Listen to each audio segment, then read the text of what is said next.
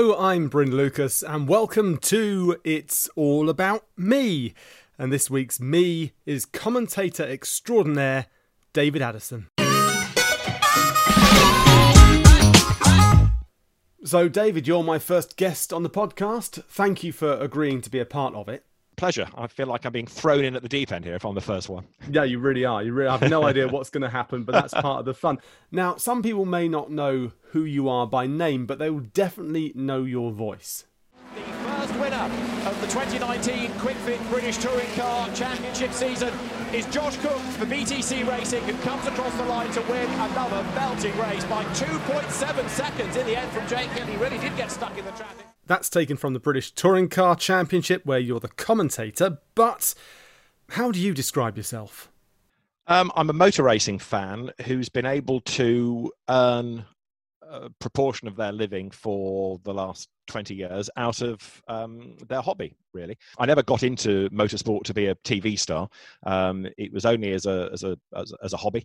Um, I started doing track commentaries back in 1991, and then the following year that led to doing highlights of television programs.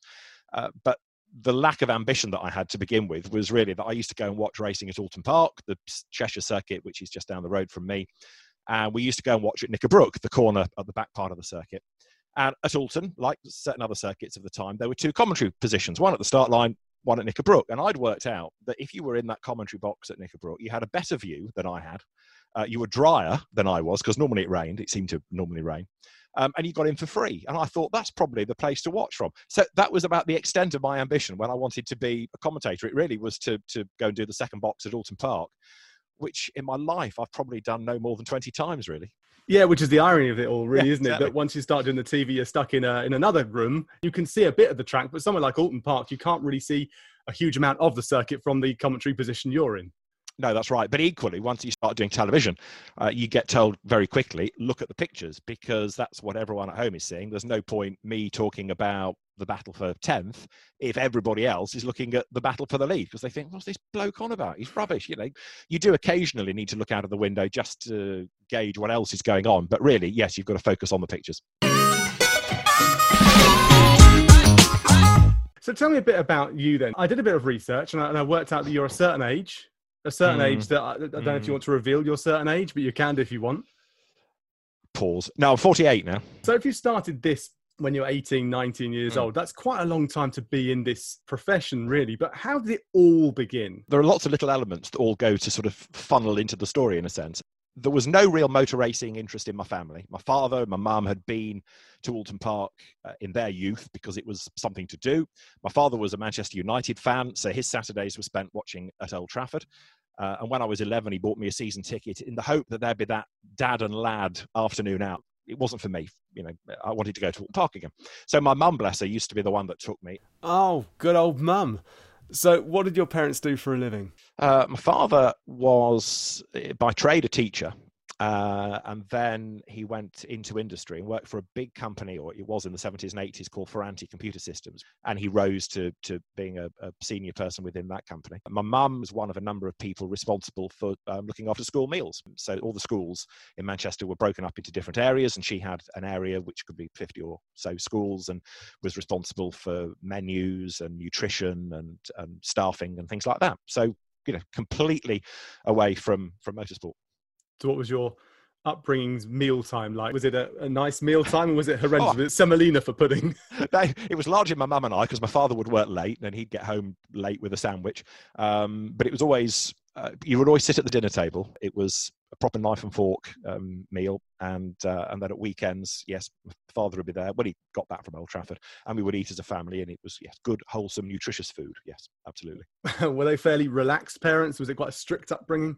Um, it was rela- a bit of both, really. I think. I mean, they, like all parents, they wanted the best for me, and they would come down on me like a ton of bricks if school reports were bad, or if uh, homework wasn't being done, or if they uh, felt I was, you know, spending too much time in front of the television. Um, but yeah, they indulged me enough, I suppose, to to make me fairly rounded. So what about siblings then? Any brothers and sisters? I come from a long line of only children. My dad was an only child. My mum was an only child. Uh, my little girl's an only one. So um, the dynasty's going to die out fairly soon, I fear. So, no, it was it was it was just me. So um, I didn't really have that many playmates. And I went to school in Bolton, which was about I don't know 20 25 minutes bus ride away. Um, so there were one or two of my school classmates around where I lived, but not um, in that stereotypical way that you walk out of the front door and you, you know, your whole class is in your street. There's nothing like that.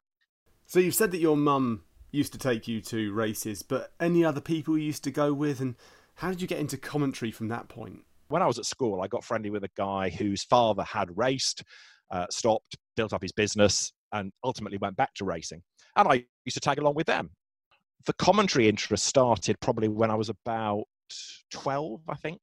And it was the British Grand Prix it was a Brands Hatch year, Friday, free practice, and Johnny Cecotto had gone off at Westfield, red flag. He did lots of injuries to his legs, and um, Brian Jones, who was the circuit commentator, was having to fill because this was long before you had circuit radio to bail you out. And I was probably one of those really annoying children that you come across that thought he knew everything and kept chipping in or heckling or correcting. And my father, probably as a shut up type of line, said, Oh, you know, you could do this. And I thought, yeah, I wouldn't mind and that was the seed of of really wanting to do it.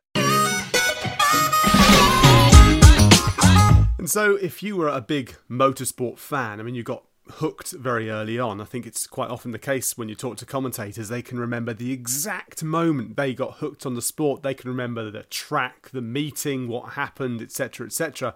But they can also remember the events around it, how they got there. And it's interesting that if your dad didn't have an interest in motorsport, you still managed to find your way in. There are always connections, aren't there? So, October 1977, last meeting of the year at Oulton Park was the first one we went to. And I do remember it for reasons I'll get to in a moment. But um, like all little boys, of course, I had some toy cars which I would push around the floor. And a friend of my grandmother's, her daughter and son in law, marshalled at Oulton Park. And although the lady is widowed, she still goes. She's still the chief marshal at Oulton Park for the Northwest Centres of the clubs. And this lady said to my granny, um, if ever David wants to go, I'm sure they can get him some tickets. And so we did. And it was, in a sense, that sort of kill or cure thing. This will either make him really interested or he'll hate it so much he won't want to go again. And I do have a recollection of walking over the old, what would it have been in those days? Eagle Star footbridge um, at Deer Leap, you know, just behind the grid at Oulton Park as a field of um, modified sports cars set off at the start of the race, which was incredibly noisy. And I didn't like the noise and I cried, which my mum never lets me forget. But having got home from there, it all went quiet. Apparently, this is how the parents tell the story. It all went quiet for a few days and they thought, good, we've got that out of his system. Good. And then one afternoon, my mum was horrified to find that not only were all the cars back out in the front room, they'd been lined up in a 3 2 3 grid formation. And the reason that she couldn't find all the placemats for the dining table were that they were now being used as curbs to drive round to sort of roughly lay out Oulton Park in the front room. At which point they thought, oh Lord, we've got a problem here. And um, from 1978 onwards, I wanted to go as often as I could. And, and the interest just grew and grew and grew. And there's contact, and that is Vanthoor going around. Dries Vanthoor, a corner or two from home, spins, loses a place to Hesselmans, loses a place to Engelhart. That's going to put him eight presumably when you were playing toy cars, you used to crash them, right? Did you have a special way of of enacting a crash? Well, I don't know. It probably got more precise as I watched more crashes, really. Also, as I learned a bit more about the sport, I realised that if you got your Lego cars and space things, you could peel the tyres off and you could make your own tyre wall. So you could then have a little tyre barrier for them to crash into and things like that. Um, I don't think we had that many crashes because, of course, it damaged the car. But yeah, um, I, I, think as I as I understood a bit more about it, cars would quite often clip a curb and either roll because the placemats, the dining table placemats, were quite high, um, or, or they get a bit of understeer and slide off into my now self-made tire barriers that I'd created around um, whichever room I was in. and you'd be commentating at the same time, right? And doing car sound effects, so it was a bit of half and half, really, um, but, which was in a sense how it was at a race circuit because you'd hear the commentary then the cars would go past you wouldn't hear the commentary and then as the cars disappeared you'd hear the voice over the pa again. So to me that was entirely how it happened. It's commentary beatbox isn't it? It is a bit. That's what you're doing. I when i was younger i used to play uh, toy cars with my older brother and we used yeah. to play down the garden and we had loads of matchbox cars and things like that we used to have crashes quite regularly, you know, police chases and things like this. And we had a, a, brick, and we put the car on a brick and get another brick and smack the car to pieces with a brick, so it was all dented. You know, it was it was an expensive thing to do, but we didn't seem to mind. There were always more cars, apparently. Which is true. And then you'd have a toy car which you play with for a season, and it would be whichever driver. And then, of course, the following year, either they would change cars or that car would change livery. Uh, what do you do then? So then I got not very good at, but I did have a go at repainting some of these corgi models, which has absolutely killed the value of them because they're either covered in Dorby paint or Tipp-Ex or Lord knows what, um, rather than being the originals. And my father kept saying, "No, you don't want to do that." No, oh, and he'd have to walk away as he could see uh, a collector's car dwindle in value. Yeah. Throwing his hands in the air, thinking he should have been into a football. It's, his, it's your dad's fault for picking Man U. That's all we can say, right? if I have any football connection or football leaning, it is towards Manchester United. He did leave that mark in me. What were you like sporting wise then? Were you quite a sporty kid? Hopeless utterly hopeless. wasn't interested.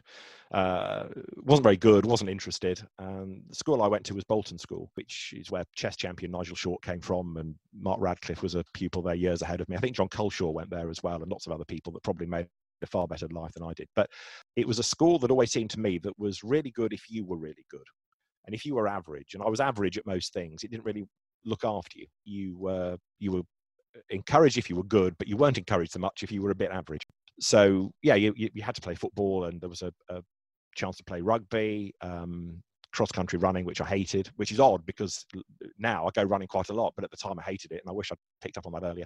Um, tennis, I quite enjoyed playing as a sport, uh, but I wasn't very good, but I quite enjoyed it. so not a sporty type then, but what about education? What about qualifications? My year was the first one to do GCSEs, and I left at the end of that rather than do sixth form there, and I went to a sixth form college. Um, and probably didn't work very hard because it was a lot freer than than a, a boys' school had been. But it, it, it, taught me a bit more about life, I think. And then from that, I went off and did a, a an HND in business management and then a, a, degree course in business enterprise. So you know, none of which is anything to do with motorsport and broadcasting, but it ticked all the little boxes. So you got A levels and you got a degree, and then right, you're ready for the real world now.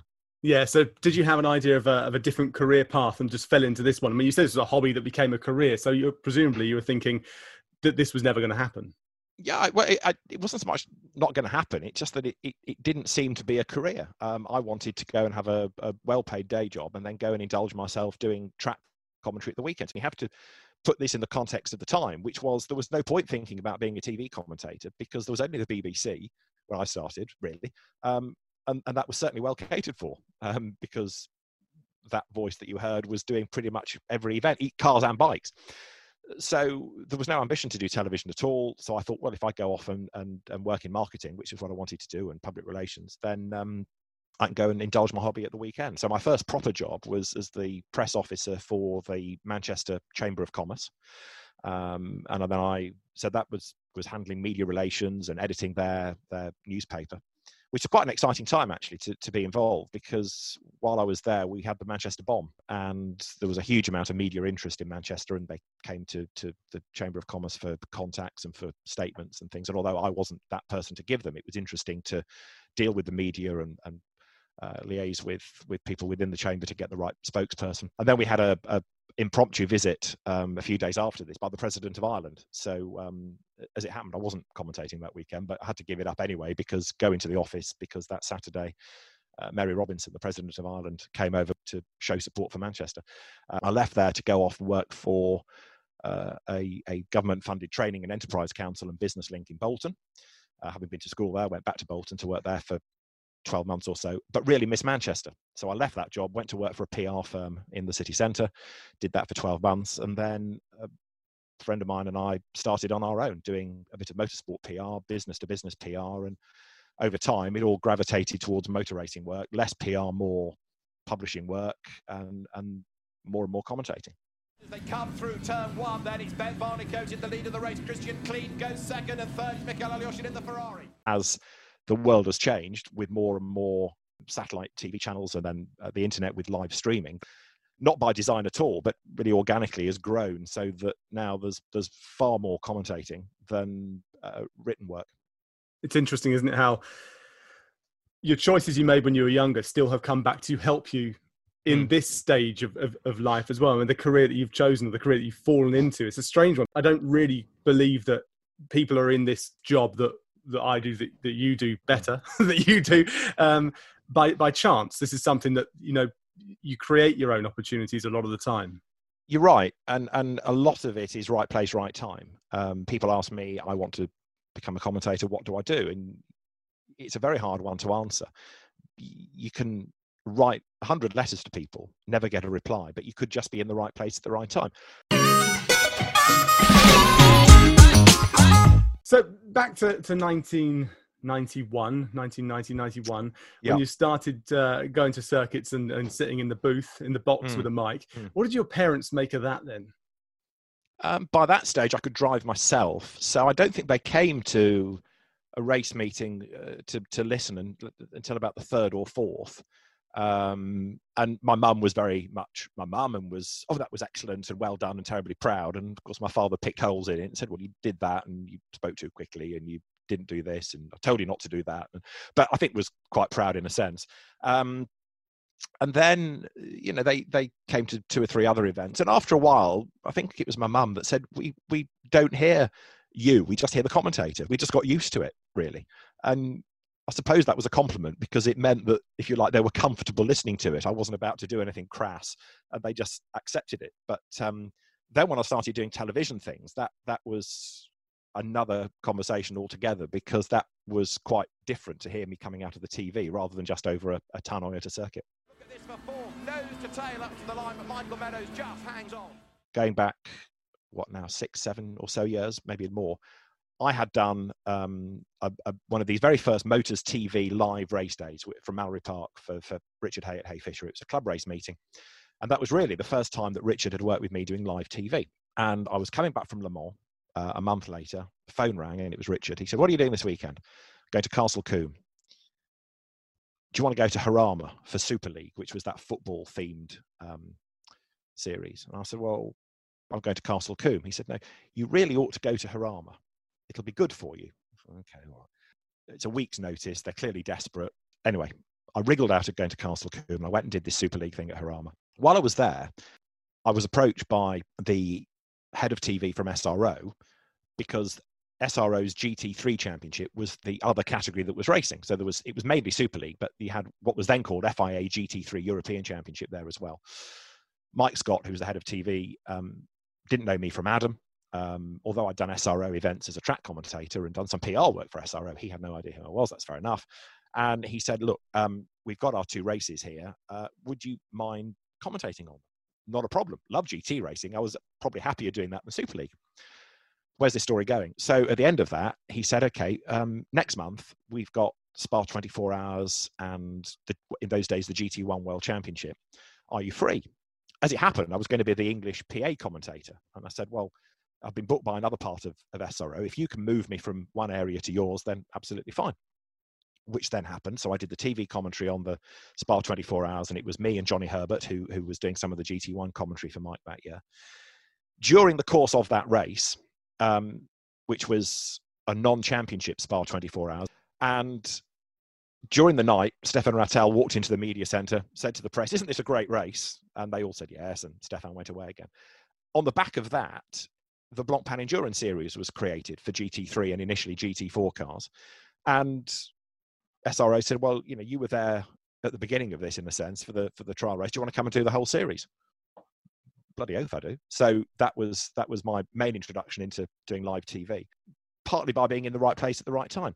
Um, years before, I'd, I'd gone to Australia and um, met people over there.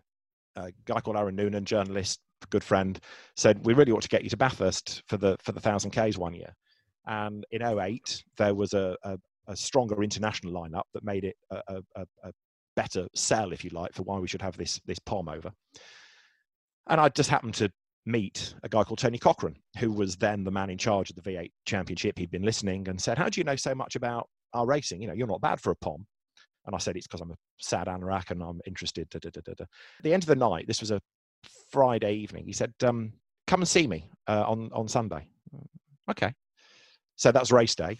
Cannot find this bloke for love nor money. Ask the PR man. Yeah, I don't know where he is. quite dismissive. Okay, fine.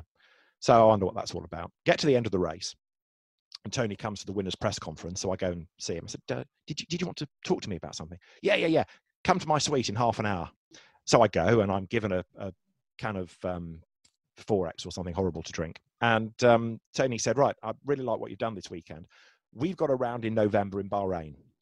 The V8 main commentator in those days uh, on Channel 7 was a guy called Matt White, who was commentator, sports presenter, and was then the, the main presenter for a show called, I think it was Today Tonight, which is a bit like our six o'clock news. It's a big ratings thing for Channel 7.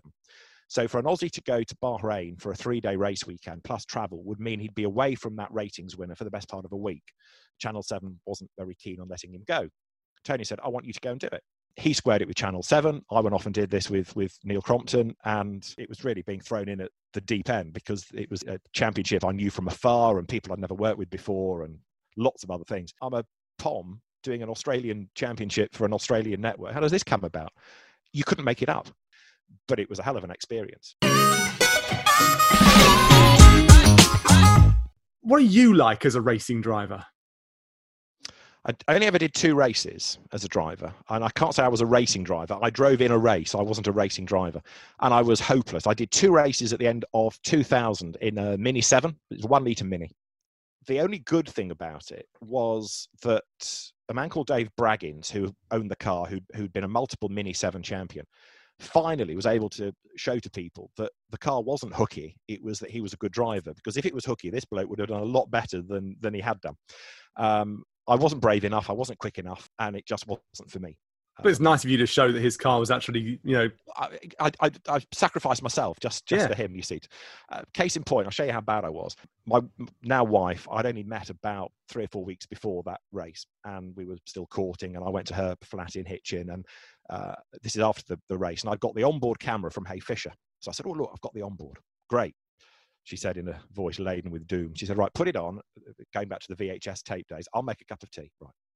So they switched the onboard camera on. Now, you know, Silverstone National Circuit, you've got the assembly area just near the BRDC building. You go out onto the circuit, onto the grid, winter meeting November. So you don't, you don't sit on the grid for long, straight uh, onto the green flag lap and back. By the time the kettle had brewed, um, we were on lap three. And my wife walked in and she looked at the pictures and said, Oh, is this still the green flag lap? Now, if I'm going that slowly, on lap three, I am clearly no racing driver. I do have this little itch to have another go. I've done a track day or two. And in the back of my mind, uh, when I become an old so and so or an even older so and so, and my little girl is of an age, is to go and buy a sort of classic sports car, like a, I don't know if I can afford it, a Lotus Elan or an MGB or something, and do a two driver thing just to see if I was really as bad as I was. It is a lot easier to talk about people doing it than do it. And I didn't realize how quick you had to be, even to be last. You still have to be quick. But it did prove I'm no racing driver. But of course, if you go down that route when you're a little bit older as well, you have the excuse of age. You'll say, well, my, it's my eyesight, or it's the fact that I'm not as quick as I used to be. Exactly, yes. And probably extra weight I can argue with as then had a good life. And uh, yes, yeah, all the excuses I shall write down. That's right. Absolutely. You've got to get the excuses in early. And I'm pretty sure, pretty sure you've heard them all. So, how did you meet your wife? Blind date. And again, small world department. What I didn't realize at the time was that she had a motor racing connection. So she's from Cheshire originally, moved to Hitchin with her family for her father's work, made friends with a girl who moved up to Chester, who made friends with a friend of mine. They shared a house. I'd been single for ages. These two got talking and said, What David needs is a woman. Yeah, somebody like Dawn, who had been to Le Mans that year. Ah, light bulb moment. So they made this arrangement, blind date that neither of us knew about. And over the course of the evening, my wife asked about motor racing and did I know so and so? And I said, yes. Um, and she said, yeah, my father knows this person. Um, he's at the time the Formula Three Championship scrutineer. Well, I've known him by sight and to say hello to, and and uh, and his wife for for many years. Um, so there was this motor racing connection, but even the mutual friends didn't really know that I would have known Dawn's in-laws in those days, she lived in Hitchin, as I say, and there was a company called Collectors Car Books based in Woburn. So I went one weekend out of season, and um, as you do when you're courting, you go and buy flowers. And I went to Woburn to buy flowers and go to Collectors Car Books. And at the back of this little shop was um, a box of old race programs. Now I'm an inveterate program collector and filler inner. Um, most of them are originals. Some I've had to replace over the years. And one that I've replaced was that mm. 1977 very first meeting, October Oulton Park, that we spoke about earlier. So it was 30p in 1977. It was a pound in the year 2000 from this bookshop. Fantastic. It was mint condition. So I got to Dawn's flat and I said, Oh, you know, I bought this. I was really excited about it. Oh, she said, let me have a quick look. Let me see if I recognize any of the names because she would have gone to race meetings with her parents. So we flicked through list of officials, you know, it's still there now in race programs. Chief scrutineer that day was her father. She'd have been the same age as me. She'd have been at the circuit because um, her father scrutineered. Mum was an assistant. Uh, Dawn, her sister, and her brother would have been parceled into the car and off they'd have gone. So it is quite possible that as five year olds, we walked past each other and, and our eyes may have met across a crowded paddock. So romantic. so weird, isn't it? So you have a daughter yourself now. How old is she? She was eight last week, going on 18. Yeah. a bit of a handful. In many ways, got lots of me in her. She likes words and she's she's very good at English and she's uh, got lots of strong personality traits from both me and from her mum. So um, yeah, she's going to be a real force to be reckoned with, I reckon. Is she going to be a commentator, a racing driver, or none of the above? She quite likes the thought of doing something in broadcasting. She she does like walking into my office when microphones are around and picking them up. Um, from the moment she was born, she's always been incredibly nosy, always asking questions, always wants to know things. So I'm not necessarily sure I would point her in, in a, a motorsport role in anything other than the media. But um, yeah, I could see her being a presenter or a, a, a journalist. Yes, I think she's hmm. inquisitive enough to do that. You've been involved with the British Touring Car now what, since 2013? 2013 for ITV. Yeah. yeah. Yes. Um, I've done um, years on and off of doing the circuit commentary either at two or three meetings a year or or more. But yeah, for ITV 2013 onwards. Yeah. How did your life change when that that gig came about, or did it not? It gave me a greater profile, and it put into context. Without trying to sound arrogant or Sude's cornerish about this, it put into context what I'd done for the previous 20 odd years of doing highlights on Eurosport or Motors or Sky or wherever they might have been my next door neighbour said to me, You're on TV now, are you? Because he'd watched the BTCC one afternoon. He's not a motor racing fan at all. He likes sport. So if rugby's on, he'll watch that. Touring cars are on, he'll watch that. And I said, Yes, that's right. And I didn't have the heart to say, I've been doing it for 20 odd years because the answer then would be, Well, I've never seen it. And that's a bit deflating for your ego as much as anything. It certainly gave me a greater profile, and um, quite a lot of people were quite pleased for me. As in, yes, you know, you've done your knowledge, as it were, by all these years of track commentary. Uh, it exposed me to a greater audience, certainly. British Touring Car Championship is back in business. New cars, new teams, new drivers, new combinations within teams. And Tim Harvey, it's going to be another great season. Now, there are certain commentators that you recognise their voice before you recognise what they look like. I'm just thinking of people that have walked into a room that I've not seen, but I've heard, turned round, and the voice hasn't really matched the impression I have of what they look like, if that makes any kind of sense. Have you had that happen to you, where someone's recognised your voice before they've recognised you? Yes, once or twice, and uh, people say, "Oh gosh, you, you you're not what I expected." Um, I don't know what they do expect. We went to a, a little car spares shop um, a few months ago. My daughter and I walked in, and I was talking to my little girl as I closed the door behind me which meant that I was talking as the guy behind the counter walked out and heard this voice. And as I turned around, he recognized me because he watched touring cars. Um, and that was quite nice, partly for my ego and partly for my little girl who you know, was telling everybody at school the following week um, that, that she'd uh, gone to this shop and there was this person that recognized Daddy from the TV. Oh, I see. So some cool dad points there.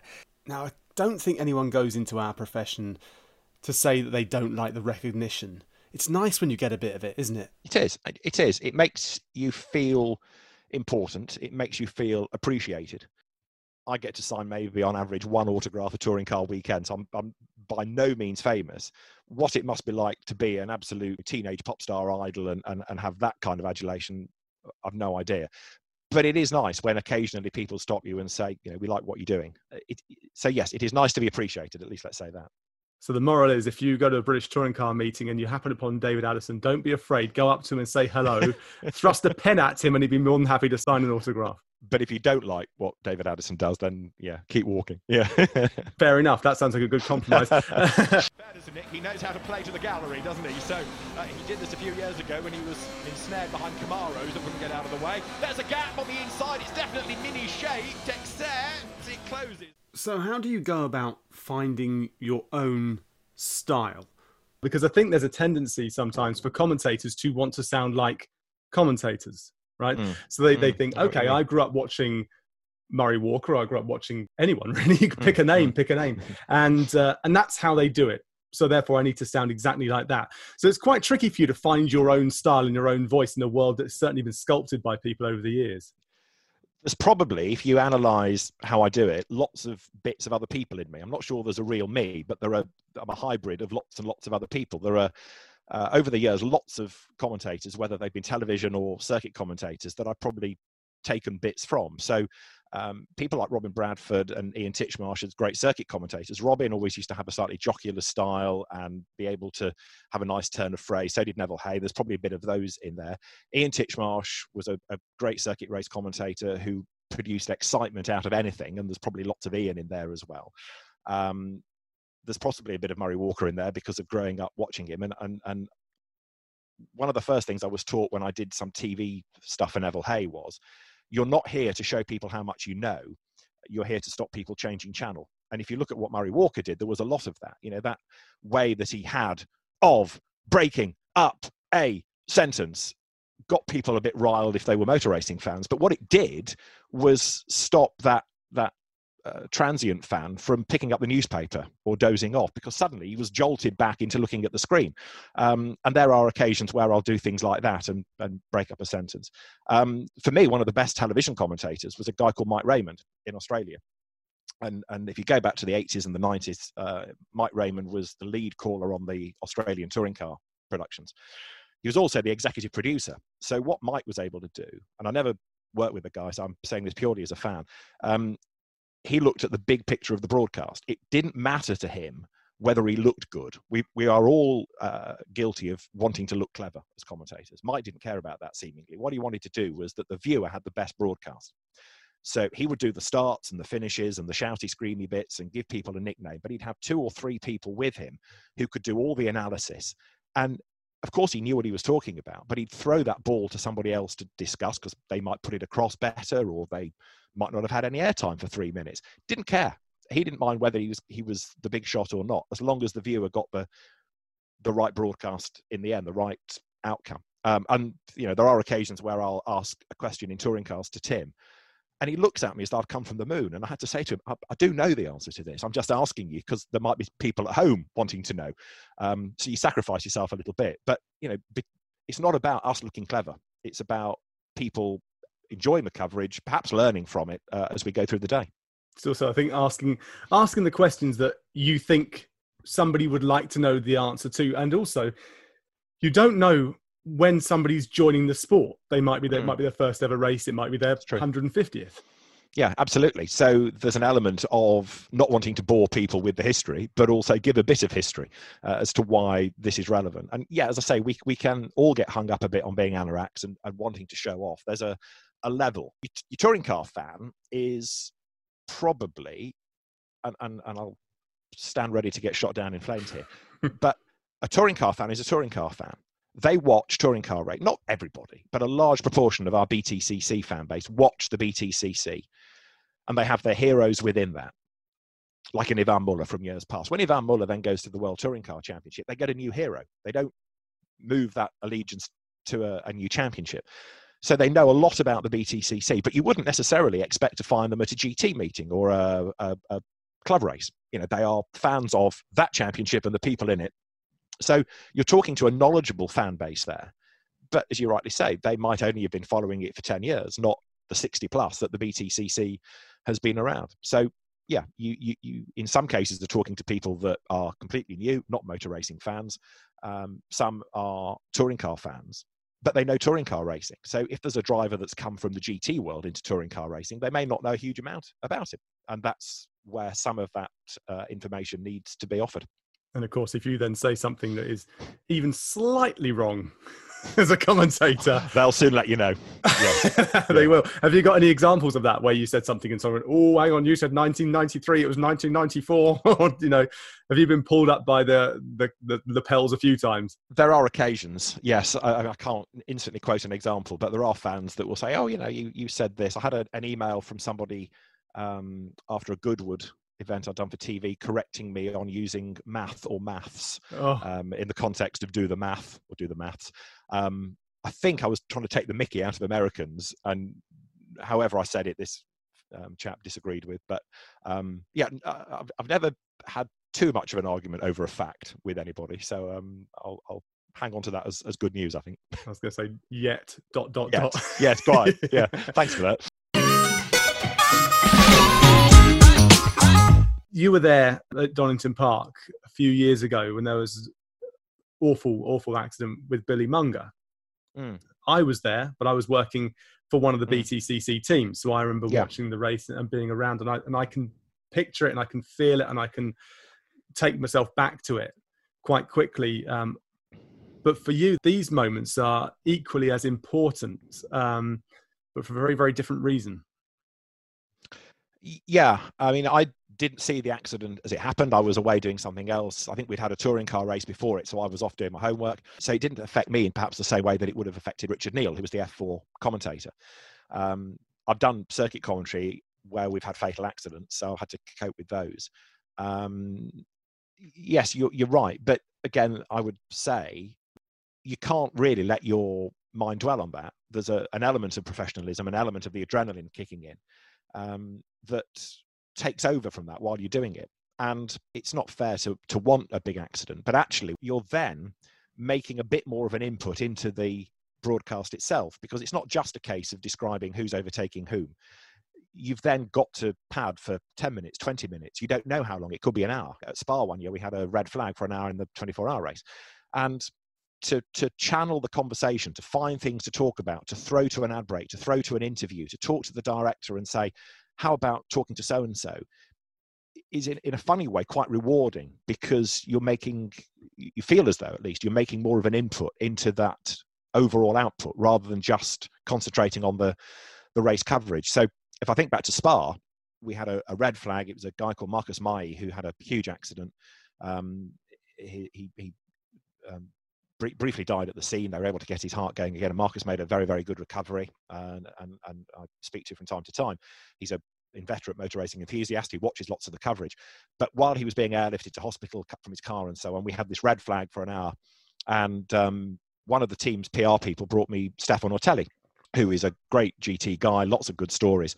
And we were able to talk about his career and the fact that he won the Spa 24 Hours outright, but in the in those days second class of car, which was a real surprise back in 2003.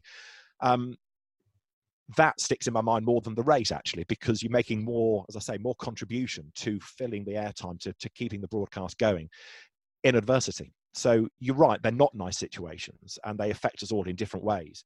But I think when you're doing it, the adrenaline kicks in and that desire to to keep going make a good job of it, uh, rather more than letting your your personal feelings get in the way.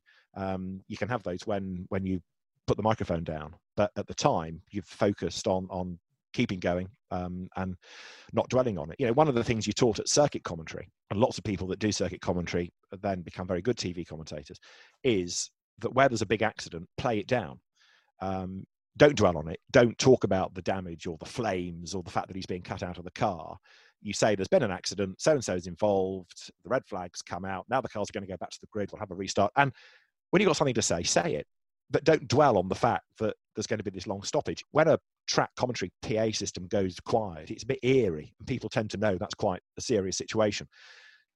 So you get used to, to filling there, but also not dwelling on the accident. And perhaps that's something that, that um, I've carried over into those TV days. Of all the motorsport that you have commentated on mm. and part of the presenting team, it's almost an impossible question, but can you pick your biggest highlight? Um, Adrenaline Rush was probably that first ITV BTCC day. Um, it was a freezing cold Brands Hatch. I was going down with a lurgy, and I was conscious that that I mean, although the V8 Supercars in Australia had been watched by a big audience. This was something I was doing for the rest of the season, so I couldn't afford to muck it up. And um, Toby Moody, who had done it the year before me, said, um, however much you've done, when Steve Rider, who we'd grown up watching, throws to you and says your name, he said, the hairs on the back of your neck will stand up because it's quite a moment. And he was absolutely right. So there was that element, if you like, of him saying my name and throwing to me to start the, the race commentary. Um, there was the fact that it was the first time I was doing it and the importance of not getting it wrong. That was quite a big adrenaline rush. Highlights subsequent to that would probably revolve around seeing friends do well. Um, Will Davison in Australia was a, a, good mate, and I was there when he won Bathurst. Um, other teams and drivers scoring a podium or a first win within the touring car championship, uh, a special. But because I have a, a long standing relationship, friendship with the Jordans, uh, commentating on Andrew winning the championship uh, at the end of 2013, again, which was my first year, was, was quite special whenever I used to go and do the circuit commentary at touring cars, Andrew seemed to have an appalling day. So when I had to ring him and Mike, his dad, and say, You've got some bad news, I'm in for the whole season. Oh, Christ, they said, uh, We're doomed. We're not going to race. Um, and there was one moment, if you watch the TV coverage back, when Andrew gets out of Parc Fermé and there's all the, the celebrations and the high fiving, there's this quite moving moment where he and Mike just give each other a long hug and knowing them and knowing them of old and what they've been through to get to that point. Um, was was my almost lump in throat moment. You know, it, it, it hit me um, in a way because there was that realization. So was that a highlight? I don't know if that's the right word, but it was it was a moment I won't forget. Let's put it that way. I think that's I think that counts as a highlight. I think we can go with that one. so we've got your highs. So what was the yeah. what's the low then? If you could pick one low. You know, I'm not really sure. There's been a really low day. Um, you know, there have been days of bad racing. There have been days with with nasty accidents. Um, but I like motor racing, so I'm happy to be there.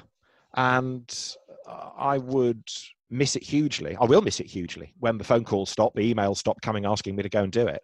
Um, so every race meeting has good things in it. You know, you're watching history being made all the time. Um, I can't really say there's been a a low day, but uh, as a motor racing fan, I am enjoying every race meeting and everything it gives me. Well, long may it continue. Checkered flag is waved. The Gerry Marshall Trophy Part 1 comes to an early end with the light fading, and Mark Blundell and Kerry Michael take the win from Mike Whitaker and Mike Jordan. And third should go the way of Andrew Bruce and Tim Harvey. I looked on your Twitter, and it says yes. you have you are a I've written it down a Cerevisiphile. Cerevisiphile. Yes. How do you pronounce that? Uh, cerevisiphile, it's somebody who likes beer. So Belgian beer is is one of my big passions. It was something that was introduced to me going back a long, long time with um, initially Chimay as a, as a beer. And somebody said, here, try this because there was a, a, street circuit at Chimay. I think they now use it just for historic racing. And um, I really liked it. And so I drank Chimay and then I explored other Belgian beers. And um, it goes Belgian beer followed by German Weiss beer uh, and then IPAs below that. But Belgian beer is at the top of the list. So yeah, that's where that comes from. Where's your American lager go on that list? Oh no! If I've drunk enough Belgian by that stage, I don't have to worry about the American. No, it doesn't doesn't count. Doesn't count. I've been to Bruges. I've had a lot of Belgian booze. It's a very very nice. I, I good, isn't it? It's heartily good. agree. I heartily agree. so when you're not at a circuit or commentating on some TV broadcast or other, what do you get up to? Go out running most days. Um, I do some writing for Motorsport News. I edit the, the British Racing Drivers Club's quarterly magazine. Um, I've been doing some podcasts. We do one called The Lamb and Flag, which is a British touring car based one. Matt James, uh, Motorsport News editor, friend of mine, and I do that one. Um, I've been doing some podcasts for the University of Bolton, its National Centre for Motorsport Engineering, to promote uh, what the university is up to and talking to engineers and students and drivers about that um, and just started a series of podcasts for SRO. So, just a few things then. David, I could talk to you for hours about your career and about motorsport and about beer as well. But uh, that's I'm part gonna, two. That is for part two, indeed. Thank you very much for coming on to the podcast. My pleasure. Thank you, Brad. A huge thanks to David Addison and to you for listening. If you want to find out more about David, you can follow him on Twitter at Addison1972 or on Instagram David Addison718 or just Google his name. If you've enjoyed this podcast, you can always subscribe to it, of course. If you didn't like it, don't tell anyone. I've been Bryn Lucas, and this has been It's All About Me.